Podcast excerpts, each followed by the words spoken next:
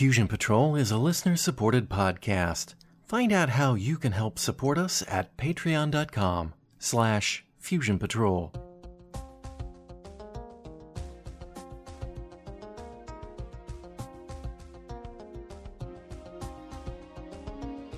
This is the Fusion Patrol podcast. Each week, we look at a different science fiction TV episode or movie and overanalyze it to within an inch of its life. Welcome to the discussion. Hello, and welcome to another episode of Fusion Patrol. I'm Eugene. And I'm Simon. And tonight we're looking at episode two of the ATV series Beasts by Nigel Kneale. This episode is entitled During Barty's Party.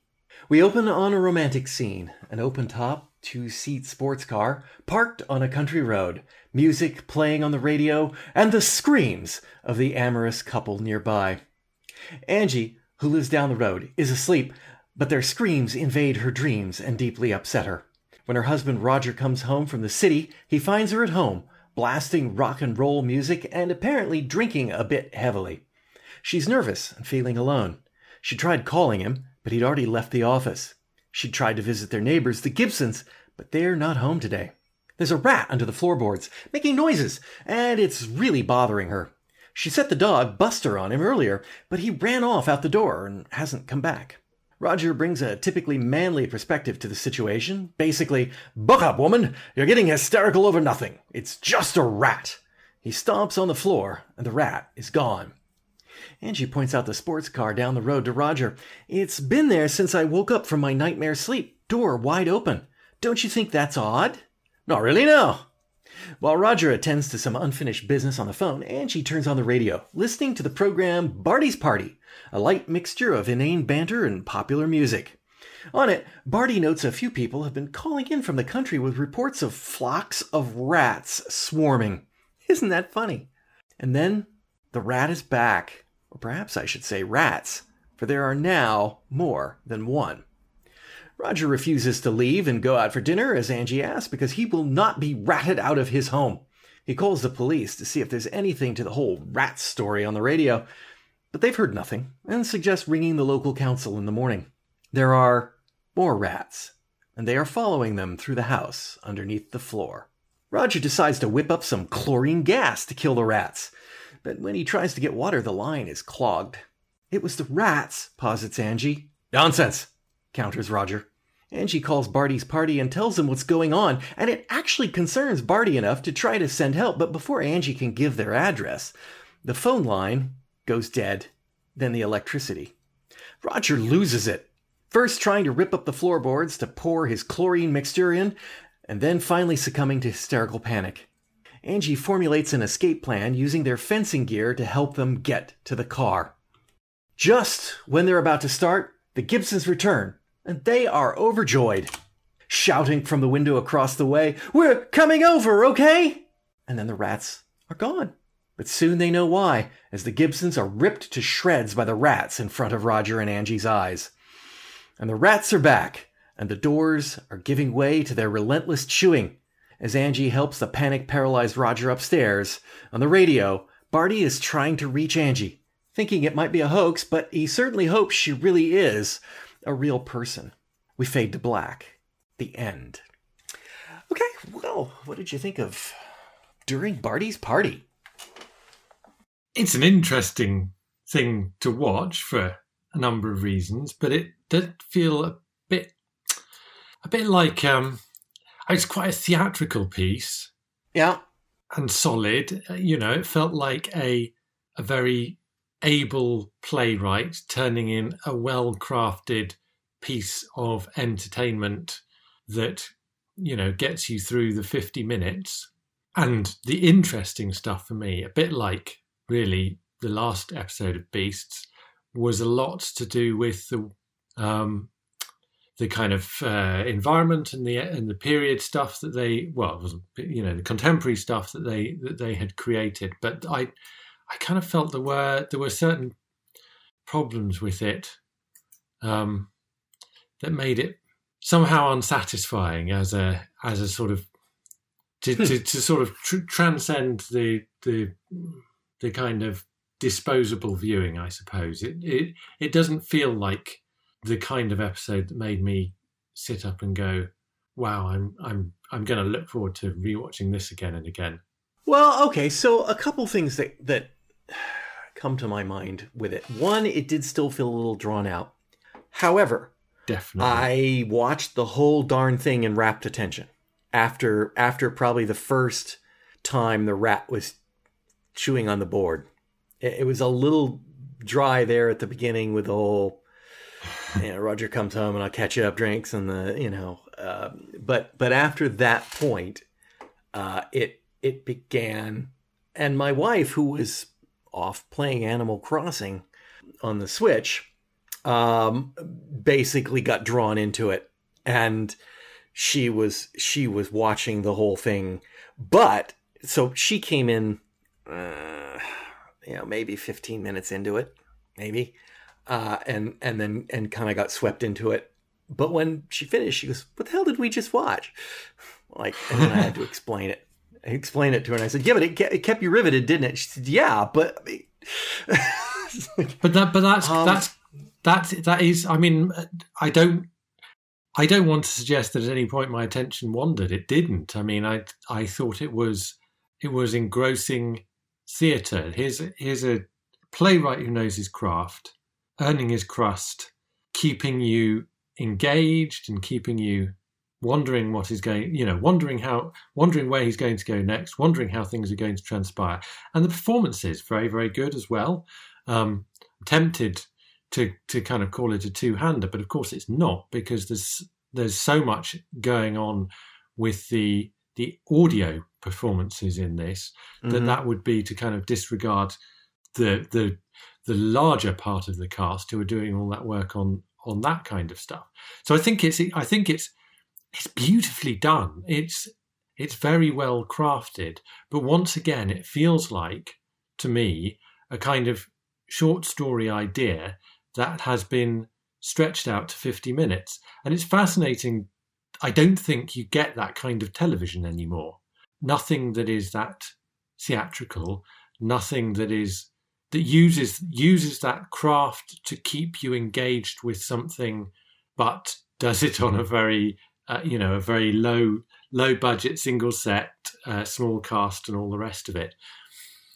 So from that point of view i i i found it both engaging and um you know and an interesting curiosity. But at the same time as a as a, as a realization of the as as a realization of the concept it just wasn't satisfying enough to make me feel wow if that makes sense I guess. I guess. I mean, I, I don't know that I would go with wow uh, as my uh, view. I, I appreciated it. I, I I liked watching it. I I really enjoyed comparing it to the excesses of what that type of story and that type of story has been told many times Mhm. before.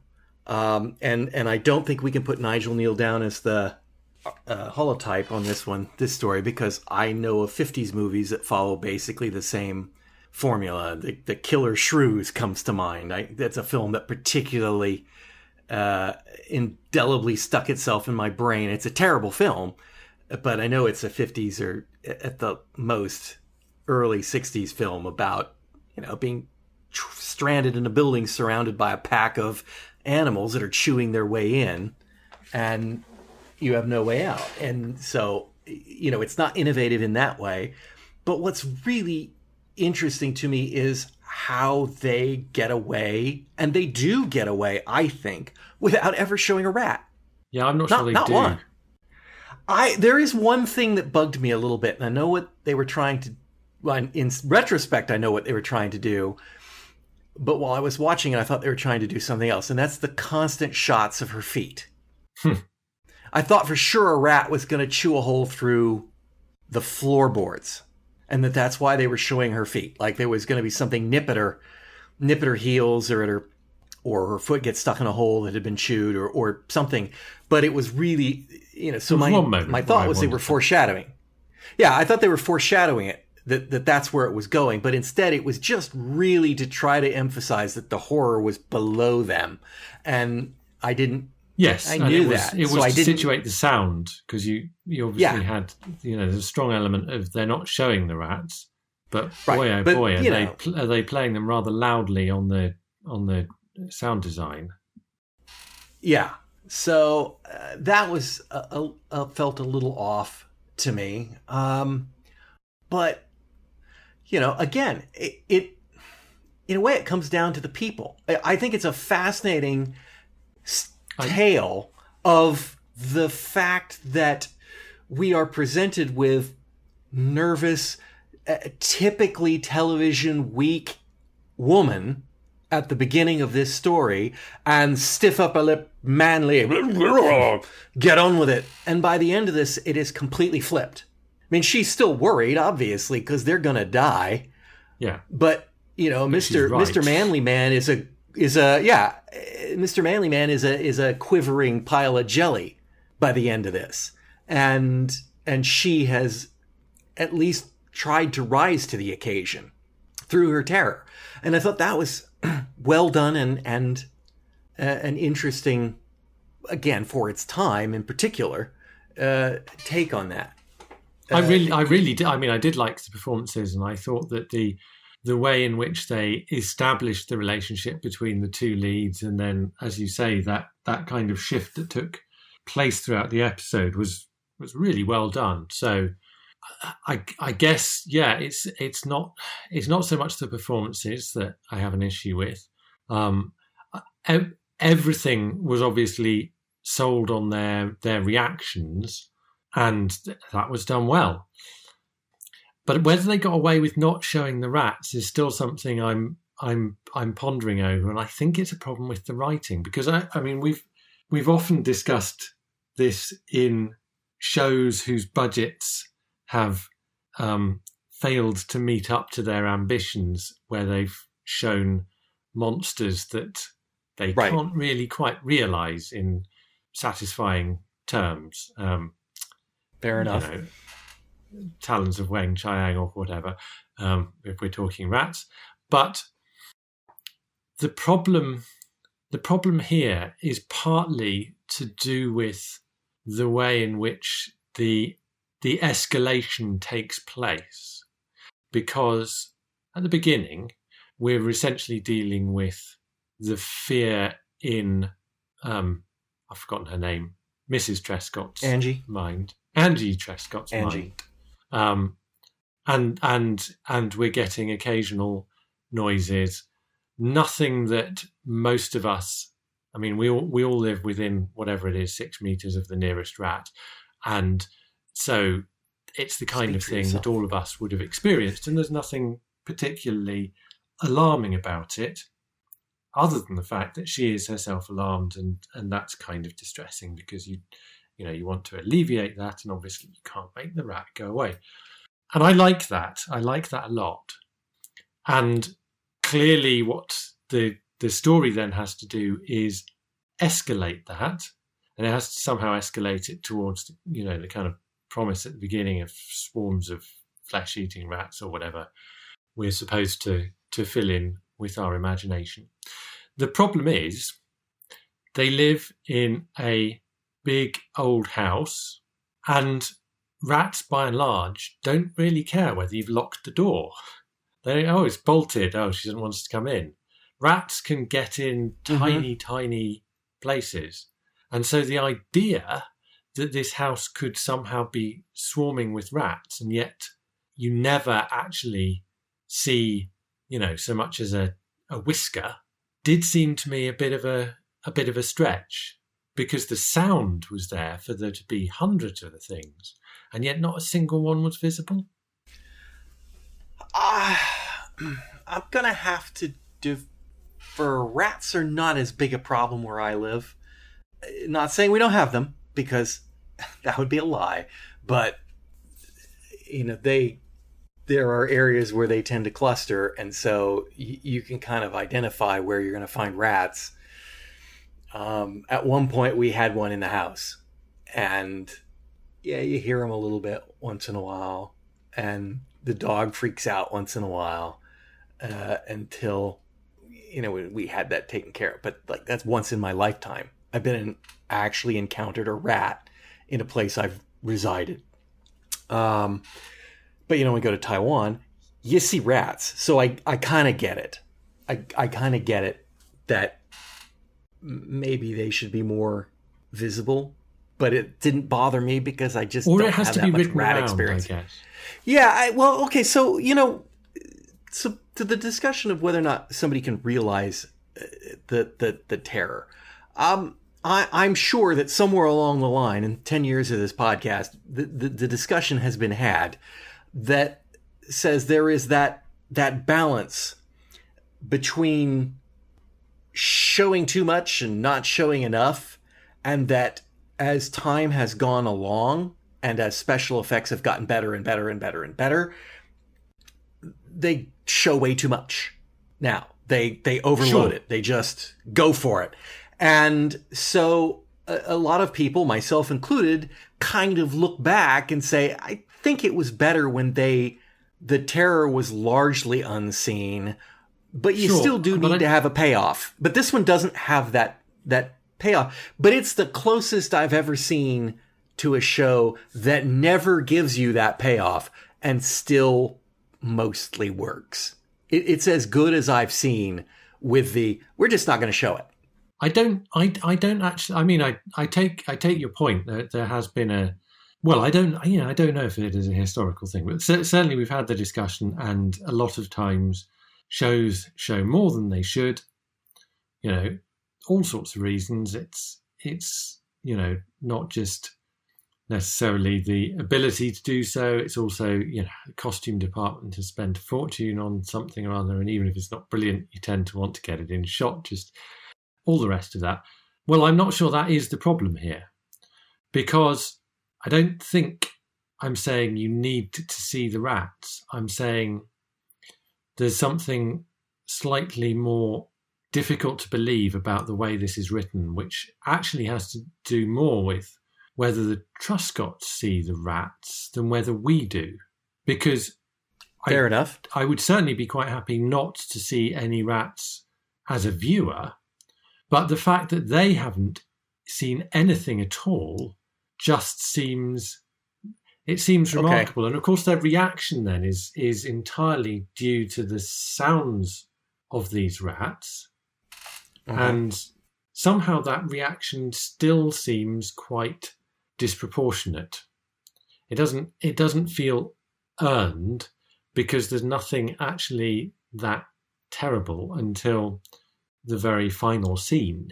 And even even Barty's reaction seems a bit off the scale, launching a kind of nationwide manhunt for Angie Truscott when all he's had is a slightly hysterical anecdote over the telephone. Okay, I, I think I think that's a very fair point. The fact that they don't see the rats until the Gibsons are ripped apart, presumably they can see what's happening over there. Yes, I'm Um, sure they see them at that point. But uh, until then, it's know- fairly clear. Because I mean, she says it on the phone. She says, "No, we haven't seen them." Yeah, I I think one of the yeah they they could have they could have done something with that. Um, I you know, thought, I thought when- the dog, I thought the dog was going to turn out to have been devoured by the rats.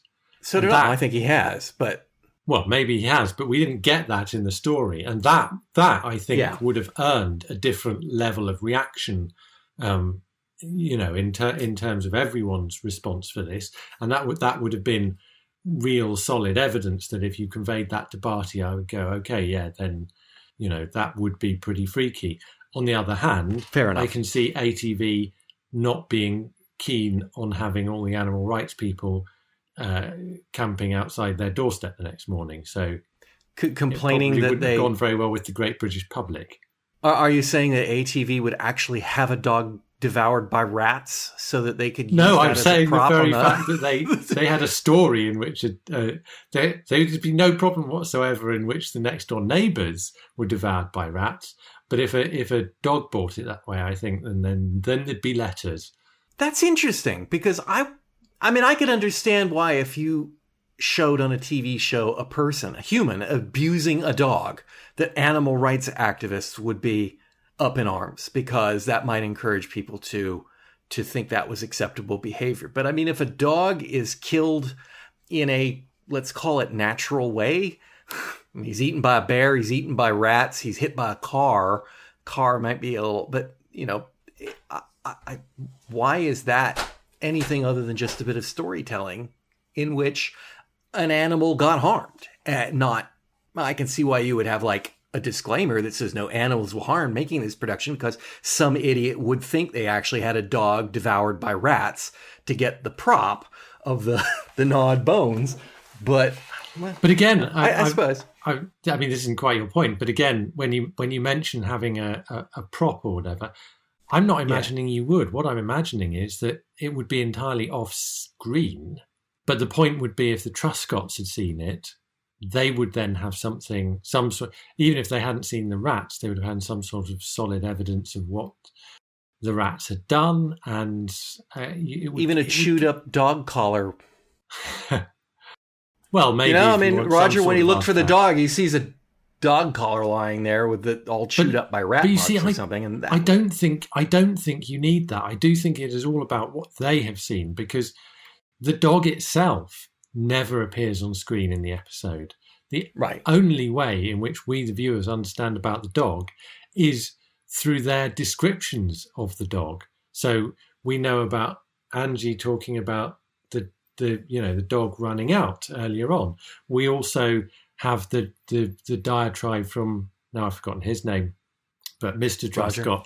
Roger, thank you. So um, saying how useless the dog is and how you know they shouldn't have got that one in the list. So we it feels like we know quite a lot about the dog. We've never seen the dog. Yeah, and I think I you know I I think that can be very effective. So I'm really really not arguing in favor of seeing any of these things. I'm just I'm just questioning I think the level on which everyone involved in this story escalates on the basis of re- relatively little actual evidence that they themselves have witnessed. Uh, all right, I'll, I'll I'll take that. I was I was uh, thinking as we were in a very early part of this discussion. My thought was asking you what what if they had found part of Buster, and again, doesn't matter whether they see it or not. So I mean, I I can see how that would have earn some. Or if Roger had had enough curiosity to go down and look at that car. Yeah. Or, uh, you know, something that would have put the wind up of him and said, nah, something's, something's definitely wrong here. Um, well, if they had I tried leaving, I don't disagree. See, I mean, again, again, it's the fact that there are, there's obviously, there's the instant with the car. Um, there's then the suggestion of going to a restaurant there's always a contrived reason why they don't try leaving the house. And therefore, they don't get to see the rats, and therefore, we don't get to see the reaction to whatever actually would stop them from leaving if they tried. And because you get these these contrived reasons, again, it doesn't feel like that sense of being trapped is properly earned. Do you I mean, I, I get that the word beasts, in its strict definition, means animals. Mm-hmm.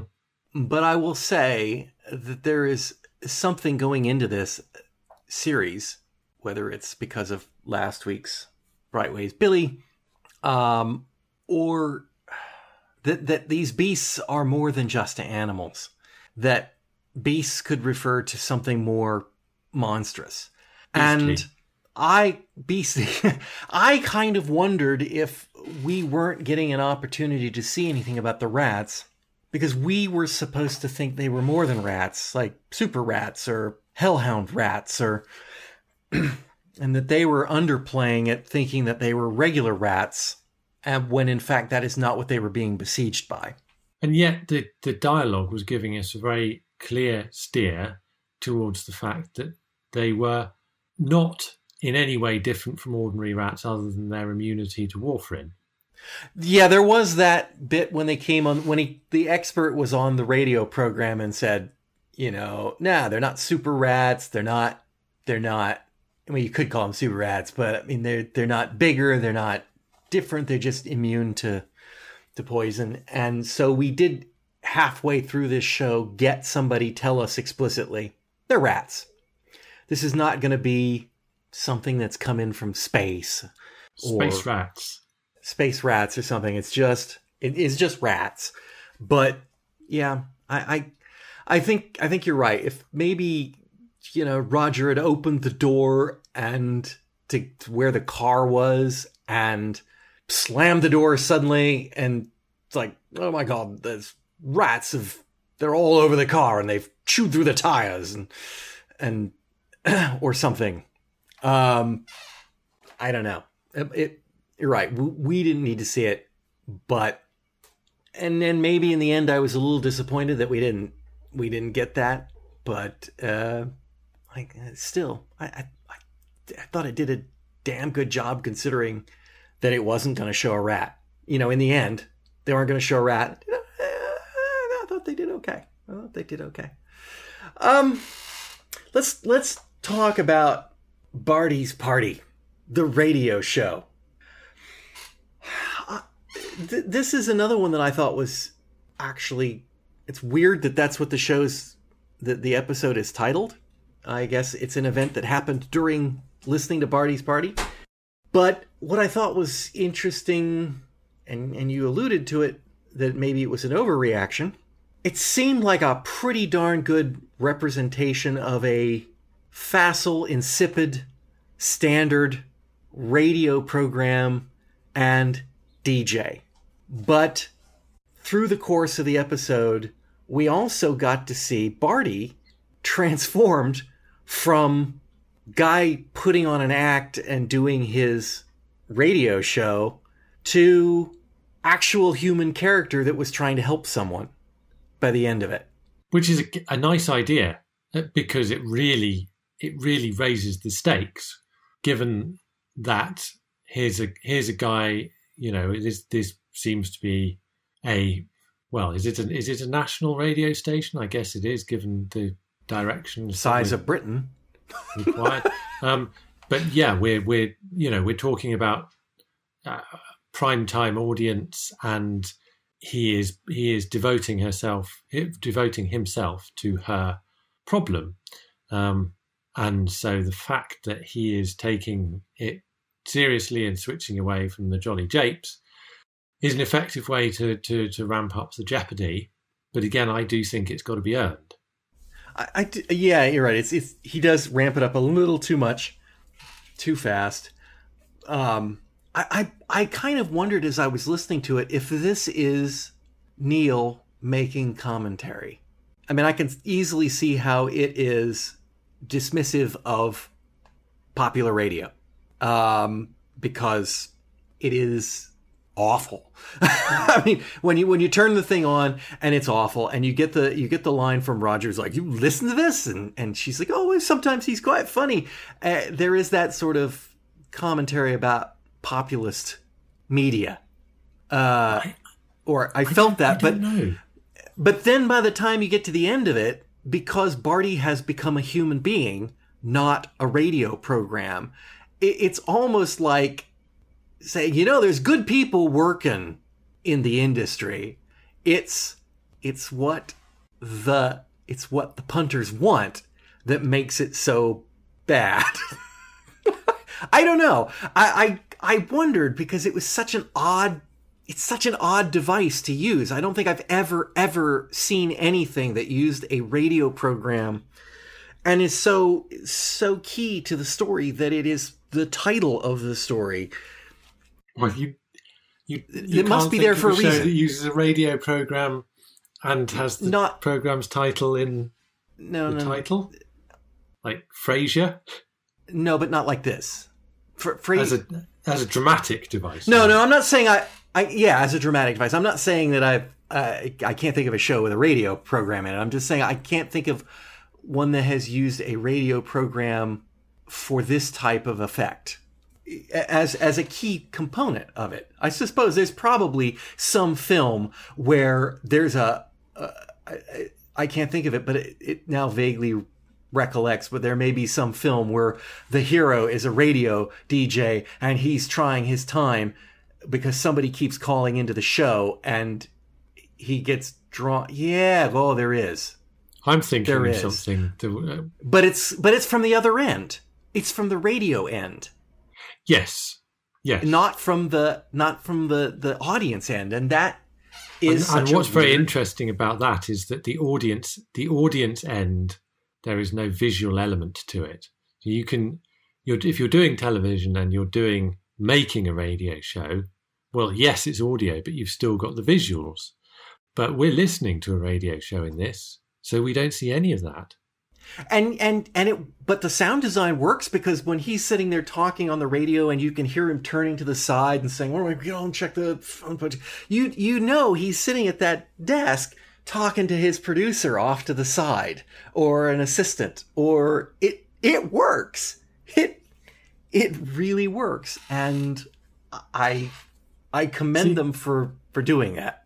I'm not. I, I'm not. I'm not quite sure he's. Uh, I'm not quite sure he's setting out. The, again, the th- the thing is, it may be it may be a kind of love hate thing. He may be he may be trying to satirize it, but he's certainly very very familiar with it because my goodness, and the and you know the production on this, the not just This is the the man who wrote the Sex Olympics. So, but yeah. but the the adverts as well are Yes. just done so cleverly and so believably that and and you know you right at the start in that opening i mean you get some of the adverts multiple times which again feel it, it that adds to me for me that adds to the verisimilitude because i don't listen to commercial radio a lot when i do i very very quickly notice how much repeating adverts grate on on on my ears.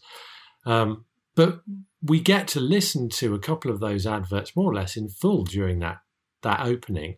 And they're really they're really like you can you if you played them to me on the radio i i would think they were the real thing. Yeah, yeah, and it, it's it's all very well done. There is uh, one thing that I think firmly sets this program in the UK in England um, that just couldn't, for example, just couldn't be done here. well it's in hampshire Well, yeah, we have country.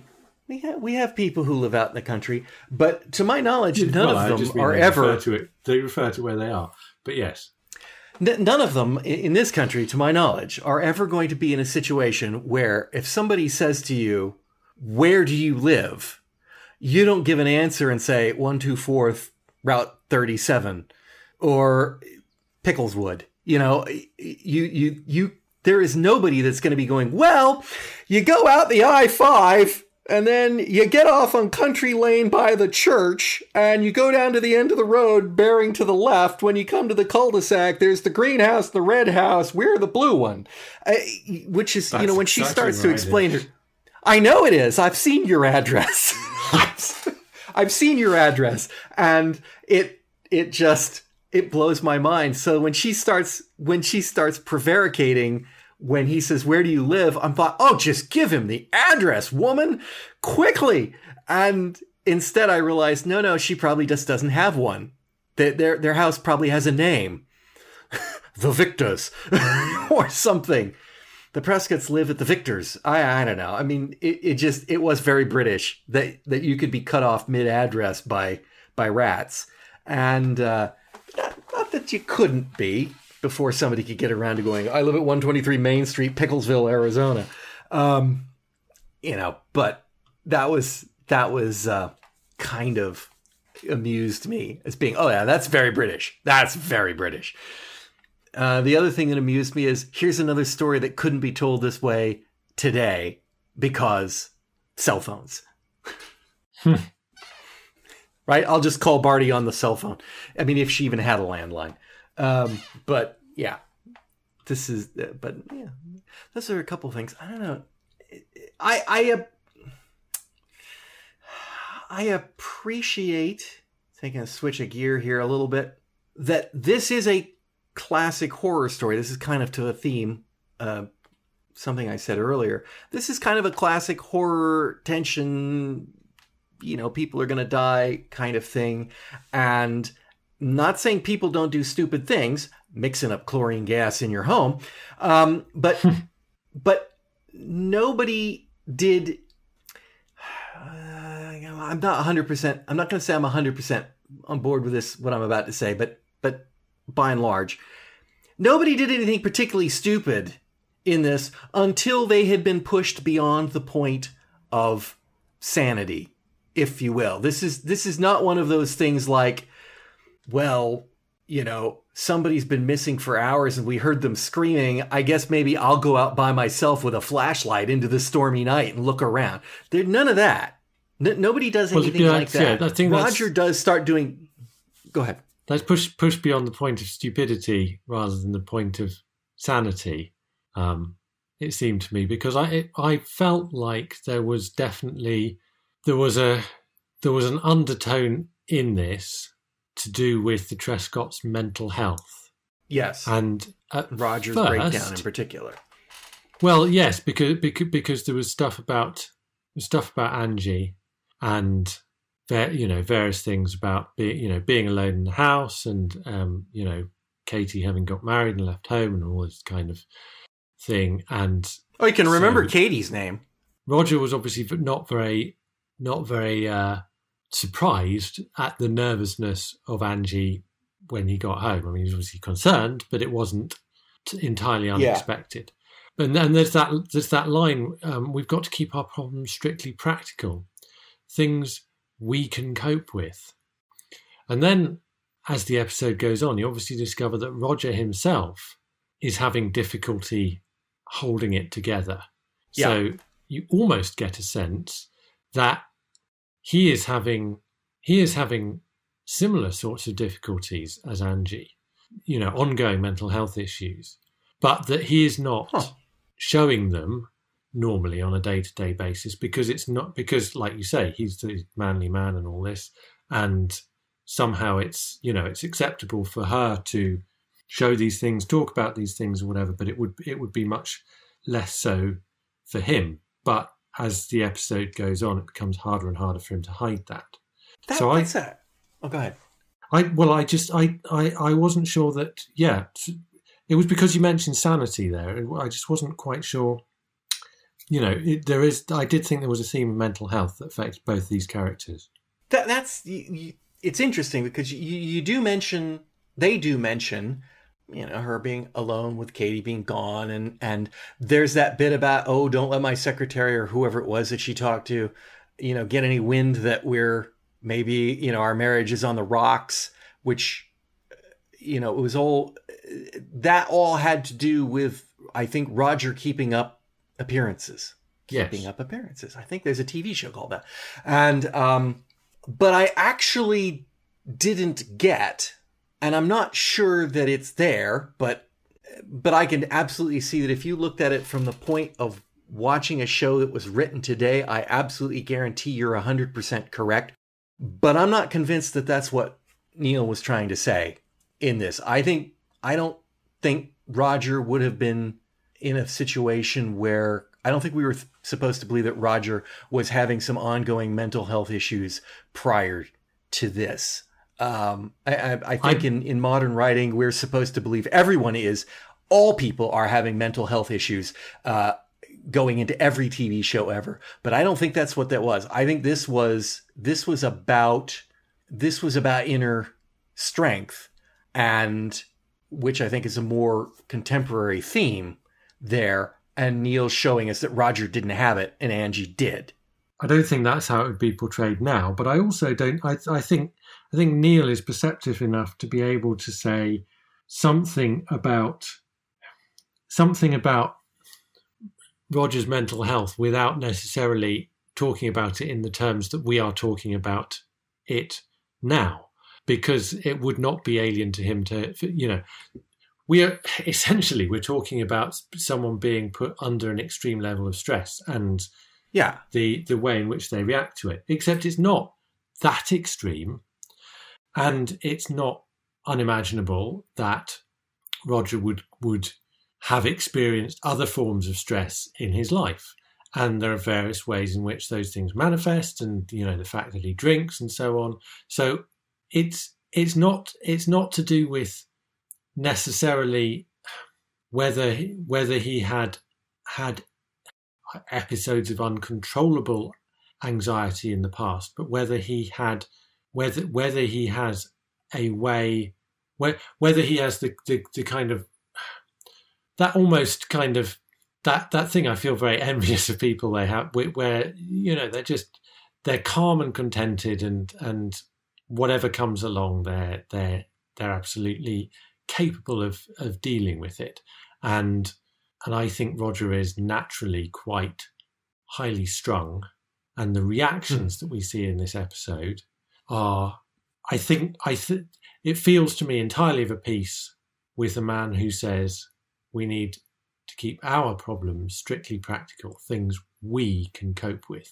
He does have issues because he has this thing of, you know, no, no um, infestation of rats is going to drive me out of my home.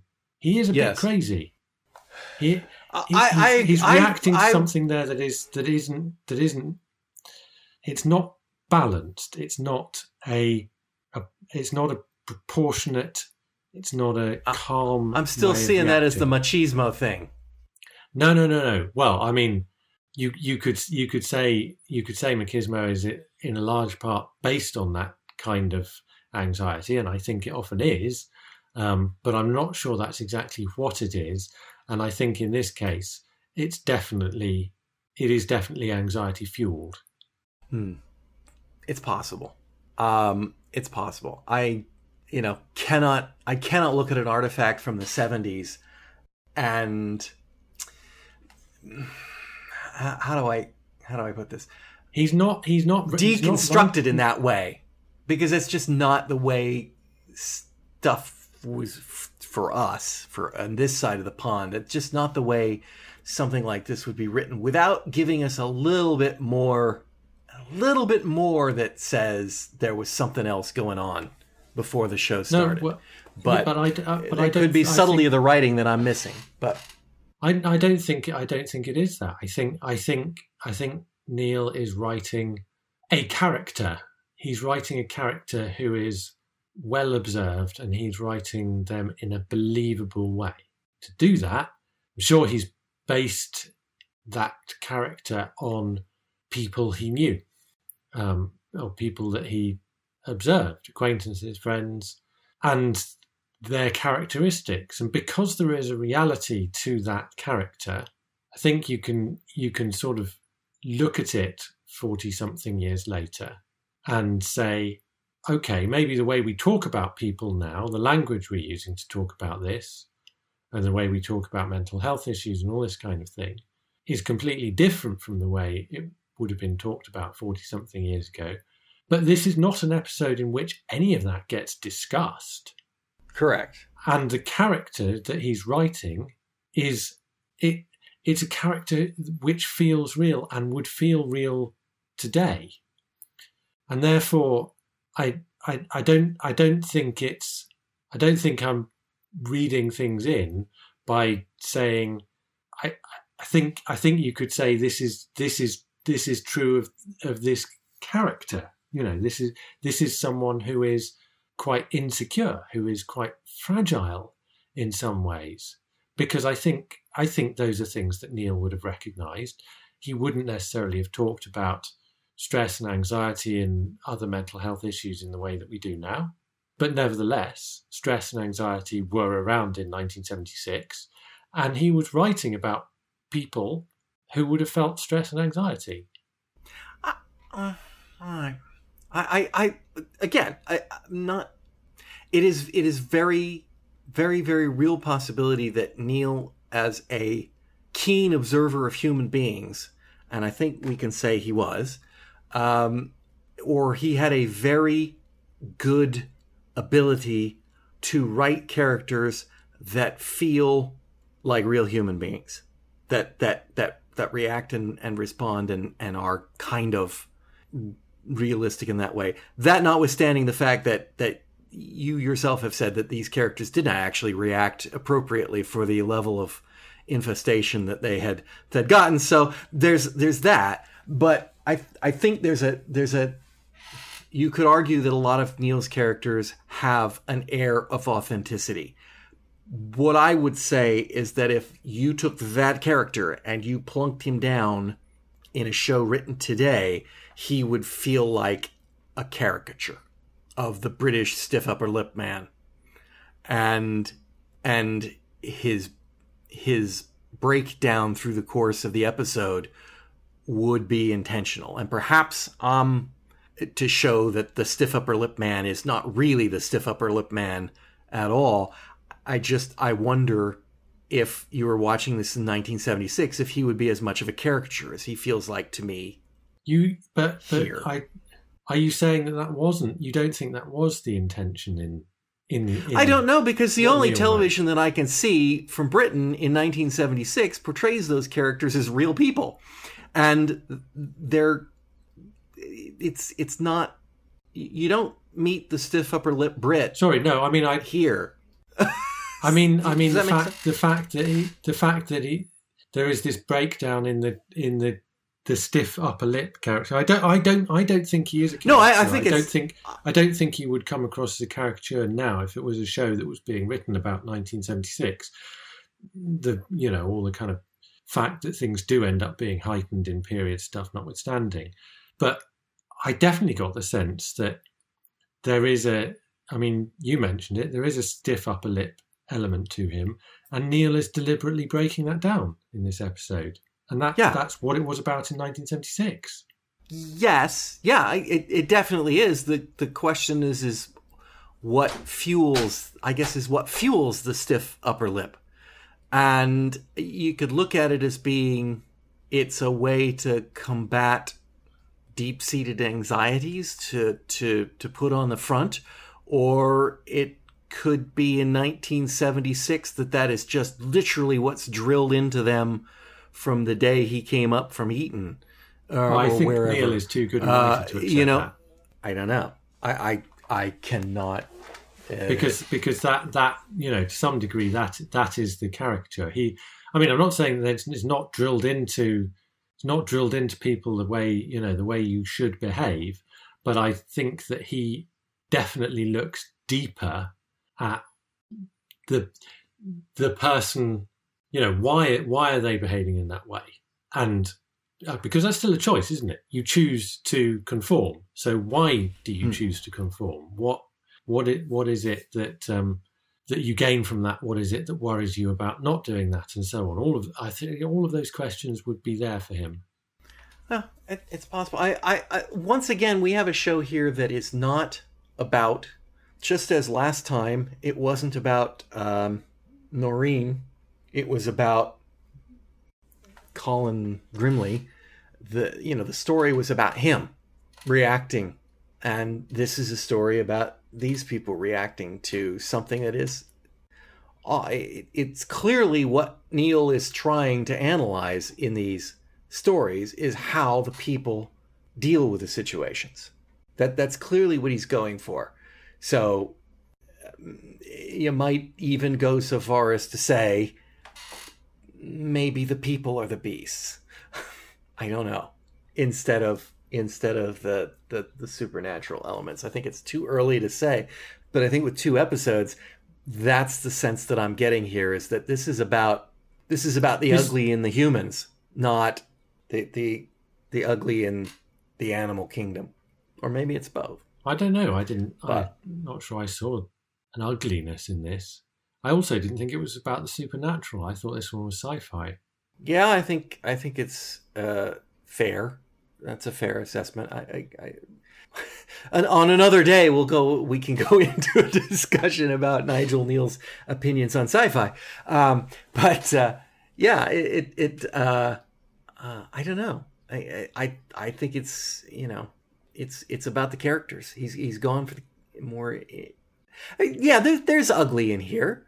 Roger's falling apart. Rogers is is the animal, and an animal doesn't have to refer to violent nastiness. It can also refer to the instinctive terror of of a rabbit confronted with a with a wolf, or it it's that the animal like reaction as opposed to the reasoned the reasoned uh, intellectual being that humans are supposed to be. That, that's what I'm getting at. The the the the beast layer, the lizard brain uh, in in man. Uh, that that's what I'm getting from these two episodes so far. But I guess we'll see. Do you have anything else? I I don't think I do. I don't think I have anything else either. Um, like I say they they got through without most of the tropes that I would have expected. Like, oh no, they didn't. I was going to say two people having sex get killed by the monster was there. Actually, I'm going to take that one back. That that's a that's a standard trope uh, from yeah, doggone. Well, was that a was that a swipe at that type of film, or was that that a thing that hadn't even happened yet? Because that was kind of like '80s teenage slasher film thing that popped up. Oh, that couple went off and had sex. They're the first to die. so yeah, maybe they got it from here. Wow, this this could be what it's the holotype for. Anyway, Simon, thank you for joining me. It's a pleasure as always. And listeners, I hope you'll join us all again next time on Fusion Patrol. You've been listening to Fusion Patrol, a listener supported podcast. Find out how you can be a sponsor and get early access to all episodes and more at patreon.com slash fusion patrol. Come join the conversation on Facebook or Twitter. All episodes are available at fusionpatrol.com. Our music is Fight the Future by Amber Wolf. This has been a Lone Locust production. On the next episode of Fusion Patrol, Kenneth and I will be discussing Star Hunter Redux, the episode Past Lives.